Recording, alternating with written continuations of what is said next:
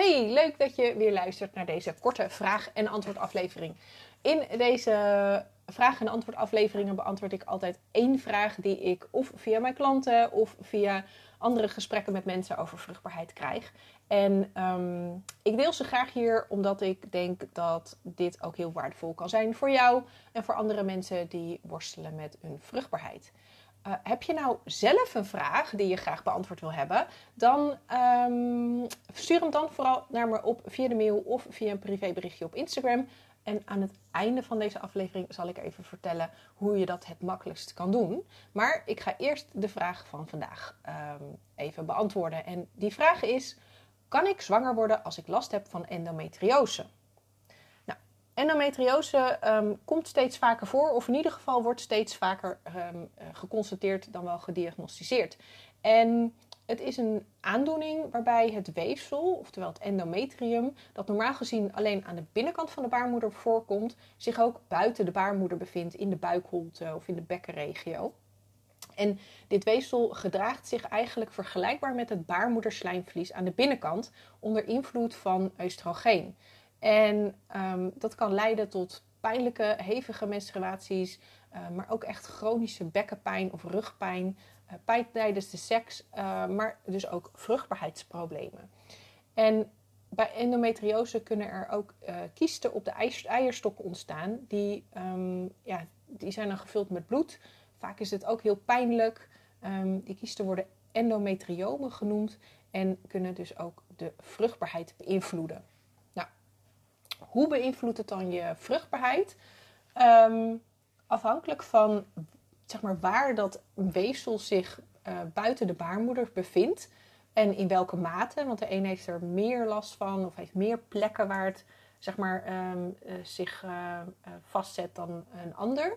Um, kan het dus je vruchtbaarheid beïnvloeden. Enerzijds doordat het de kwaliteit van je eicellen kan beïnvloeden, maar het kan bijvoorbeeld ook uh, precies op de plek of voor de uitgang van je eileiders zitten, waardoor die geblokkeerd worden en je eicel dus niet naar de baarmoeder kan uh, komen.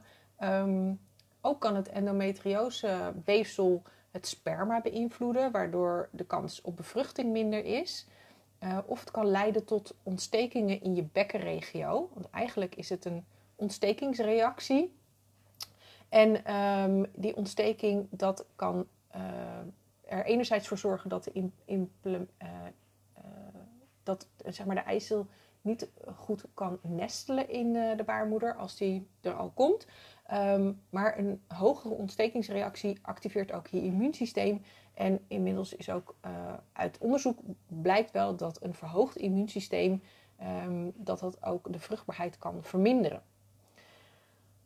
Jammer genoeg kunnen, kan endometriose ook bepaalde littekenvorming veroorzaken. En um, ook dat kan dus voor nou ja, extra pijn uh, zorgen, maar dus ook uh, voor een vermindering van je vruchtbaarheid. Nou lijkt het er misschien op dat je kans op een natuurlijke zwangerschap nihil is als je last hebt van endometriose. Maar uh, het is niet zo dat alle vrouwen met endometriose problemen hebben om zwanger te worden. Dus het is wel degelijk mogelijk en er zijn dingen die je zelf kan doen om endometriose te verminderen of zelfs helemaal te laten verdwijnen. Um, en daardoor is natuurlijk ook je kans op een natuurlijke zwangerschap veel groter. Nou, wat je sowieso uh, vaak ziet, is dat er een hormonale disbalans is als er sprake is van endometriose. En met name dan een teveel aan oestrogeen. Dit wordt ook wel oestrogeendominantie genoemd. En het draagt niet alleen bij aan dus het ontstaan en de hevigheid van endometriose, maar zorgt er ook voor dat de innesteling van de eicel in de tweede helft van je cyclus moeizamer gaat. Um, het is dus heel goed om die hormoonbalans te gaan herstellen. En met name dus um, een teveel aan oestrogeen um, ja, terug te dringen. Een onderdeel waarmee je dit kan doen, dus waarmee je die, um, die disbalans kan herstellen, is voeding. We krijgen namelijk best wel heel veel xeno-oestrogenen binnen via onze voeding en leefomgeving. Nou, en een xeno-oestrogeen, dat zijn eigenlijk chemische, dus niet natuurlijke, maar wel op hormoon lijkende stoffen die dus in onze voeding zitten, maar ook in bepaalde um, chemische producten. En eh, het probleem daarvan is dat ze dus een vergelijkbare werking hebben met ons lichaams-eigen oestrogeen, maar dat ze veel sterker zijn en daardoor dus ook een veel grotere reactie uh, veroorzaken. Nou, waar je het vaak in, uh, in terugziet is in plastics, maar bijvoorbeeld ook in kunstmest en pesticiden. En um, het verminderen hiervan door bijvoorbeeld meer biologisch te eten kan al zorgen voor een afname van die xeno-oestrogenen. Um, je kan ook, uh, als je kijkt naar voeding, kiezen voor een ontstekingsremmend voedingspatroon. Dus dat helpt al om die hogere uh, ontstekingswaarden, om die ook te verlagen. Dus op die manier kan je eigenlijk op meerdere manieren um, helpen om die endometriose en die immuunreactie te verminderen. Nou, wat is dan een ontstekingsremmend uh, voedingspatroon? Ja, dat is met name vooral heel veel onbewerkte voeding, dus zelf koken, um, het vermijden van bewerkte voeding, en met name plantaardige oliën zoals zonnebloem, soja, mais en koolzaadolie, omdat die vooral ontstekingsbevorderend werken. Dus die zorgen ervoor dat die ontstekingsreactie juist groter wordt. Wat je ook kan doen is regelmatig bewegen. En um, waarom is bewegen belangrijk? Sowieso is het natuurlijk goed voor je om uh, je lijf regelmatig te bewegen. Maar het zorgt er ook voor dat de doorbloeding um, naar je baarmoeder en het bekkengebied verbeterd wordt. En um, de, bijvoorbeeld littekens die ontstaan of bepaalde verklevingen die ontstaan, die kunnen ervoor zorgen dat de doorbloeding minder wordt. En uh, een verminderde doorbloeding kan ook de kwaliteit van je eicellen verminderen. Dus door je doorbloeding te verbeteren, uh, door regelmatig te gaan bewegen, uh, kun je niet alleen je pijn ook verminderen, maar ook de kans op je zwangerschap vergroten, omdat dat hele gebied beter doorbloed wordt en daardoor dus ook uh, bijvoorbeeld meer voedingsstoffen en meer zuurstof toegevoerd krijgt. En dat komt alleen maar de kwaliteit ten goede. Kies wel voor een manier van bewegen die je leuk vindt, zodat je het ook makkelijk uh, kan volhouden en iedere dag idealiter zou kunnen doen. Nou, er zijn natuurlijk best wel veel verschillende dingen die je kan doen. Andere dingen zijn zorgen dat je goed slaapt, dat je je stress onder controle hebt. Um, het gericht inzetten van supplementen kan, kan helpen. En ja, dit is per persoon gewoon anders. Ook afhankelijk van waar de endometriose zich bevindt, hoe hevig die is.